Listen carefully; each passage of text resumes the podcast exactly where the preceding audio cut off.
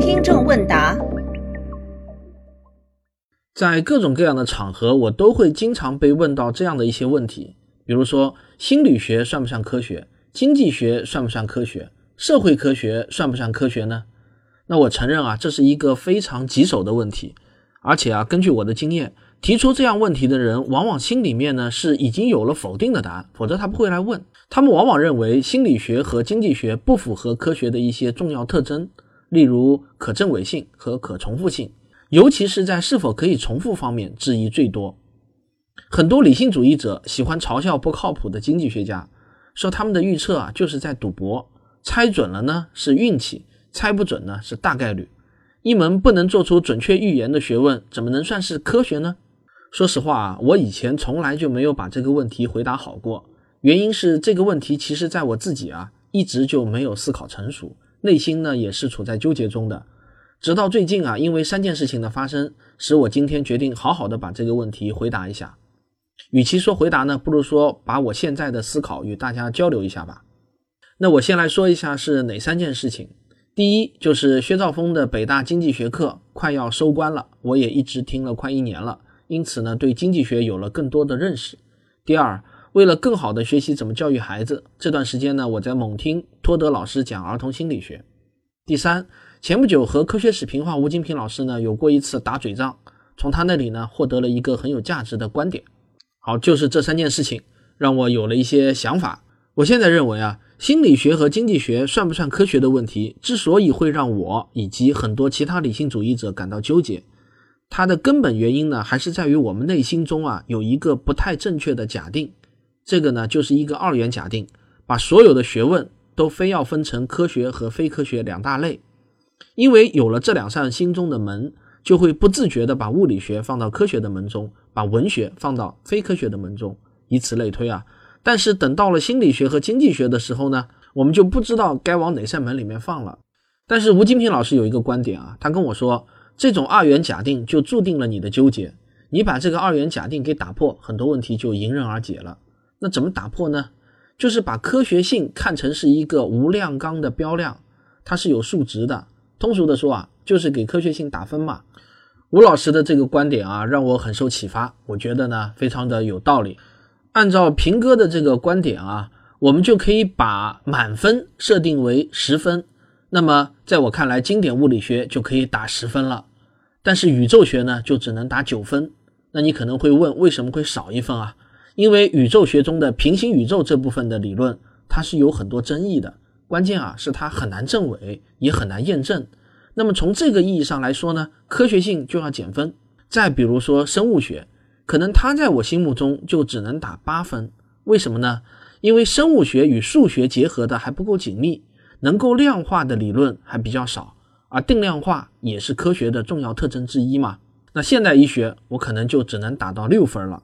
因为现代医学还处在比较初级的阶段，可重复性比较差。说到这里呢，我觉得大家啊不用太跟我纠结每个学科到底该几分，我只是想说明一种思考方式而已。而且我认为每个学科的科学性的分值啊，会随着这门学科的发展而产生变化，有可能升高，但是啊也有可能会降低的。比如说量子物理学，它的分值原本呢是一直在逐步升高的，但是等到了弦论出来后呢？分值在我心目中反而降低了，为什么呢？因为弦论遇到了可证伪性的问题，理论走得太超前，远远超过了人类目前能达到的实验能力，所以它的科学性在我心目中啊反而降低了。但是我相信，随着人类实验水平的提升，它的科学性又会回升的。我希望我能够活着等到它回升的那一天啊。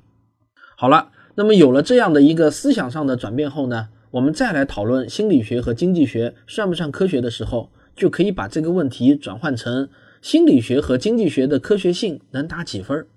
我想啊，应该很少有人会认为打零分，对吧？如果你是认为打零分的，那么我想啊，最大的原因还是在于你对这两门学科的不了解。我们就讲我最近一直在听的儿童心理学。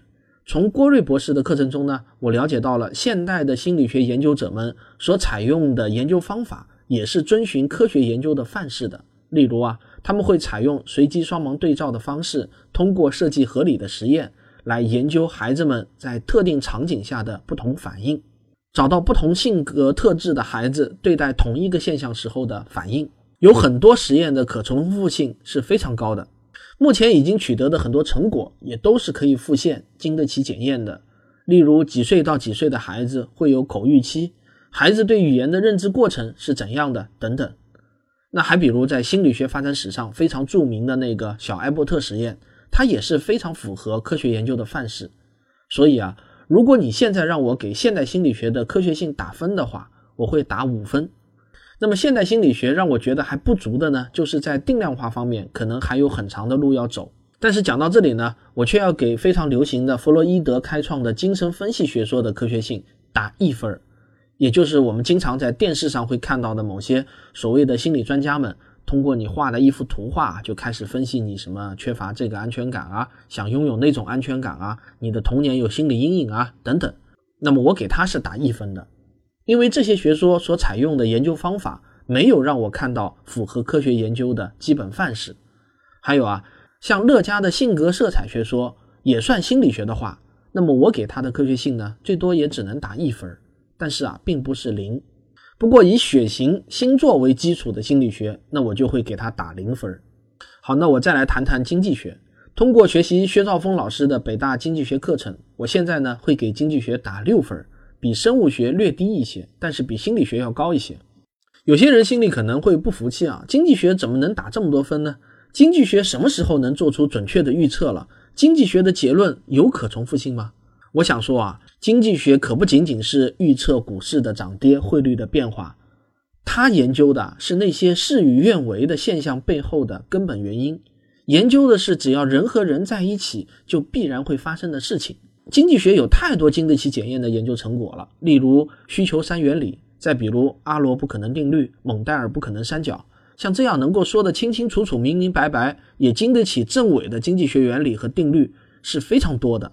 这都是一代又一代的经济学家们的研究成果，他们都是人类重要的智力成就。归根到底呢，其实我想这样总结：任何一门学问，只要它采用科学的研究范式去做研究，它就会开始逐渐具备科学性。哪怕是一些似乎与科学不沾边的学科，比如说美学吧，这听上去像是艺术，但是从达尔文开始，科学研究的范式就已经开始大量的介入到美学中了。比如我们人人都知道的黄金分割比，就是运用科学思维的美学研究。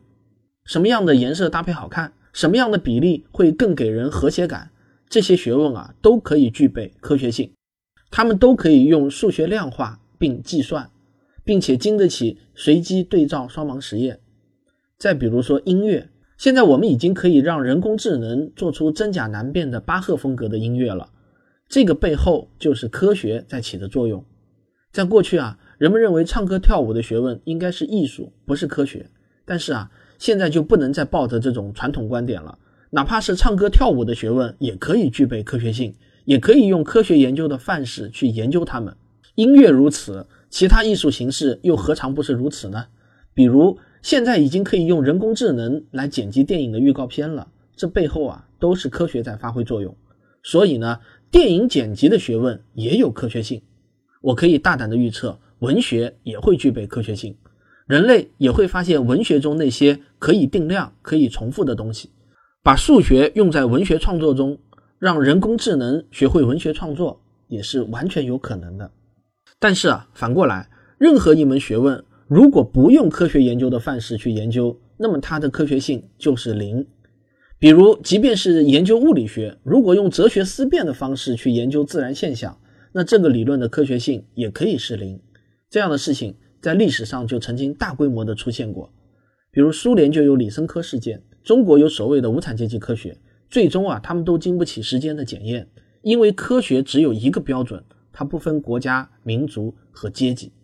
话虽然都讲到这个份上了，或许啊还是有人这样想，因为在平常我们普通大众的认知中，科学与非科学的这种二元假定已经是根深蒂固了。如果不迎合这样的认知，事实上是很难说话、很难与人沟通的。那我承认啊，在很多语境下，我们不得不给出一个回答：某某学到底是不是科学？这个时候怎么办呢？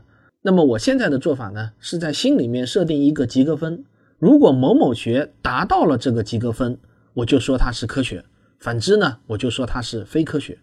我现在心里的及格分就是五分，所以啊，结论就是，我认为现代心理学和经济学都是科学，美学、音律学还是非科学。但我相信有一天他们也会成为科学。不过啊，占星术、传统医学或者气功学这些学问。如果不扔掉古人的思维方式，那就永远不会成为科学。好，谢谢大家，这就是本期的听众问答，也欢迎大家留言提问。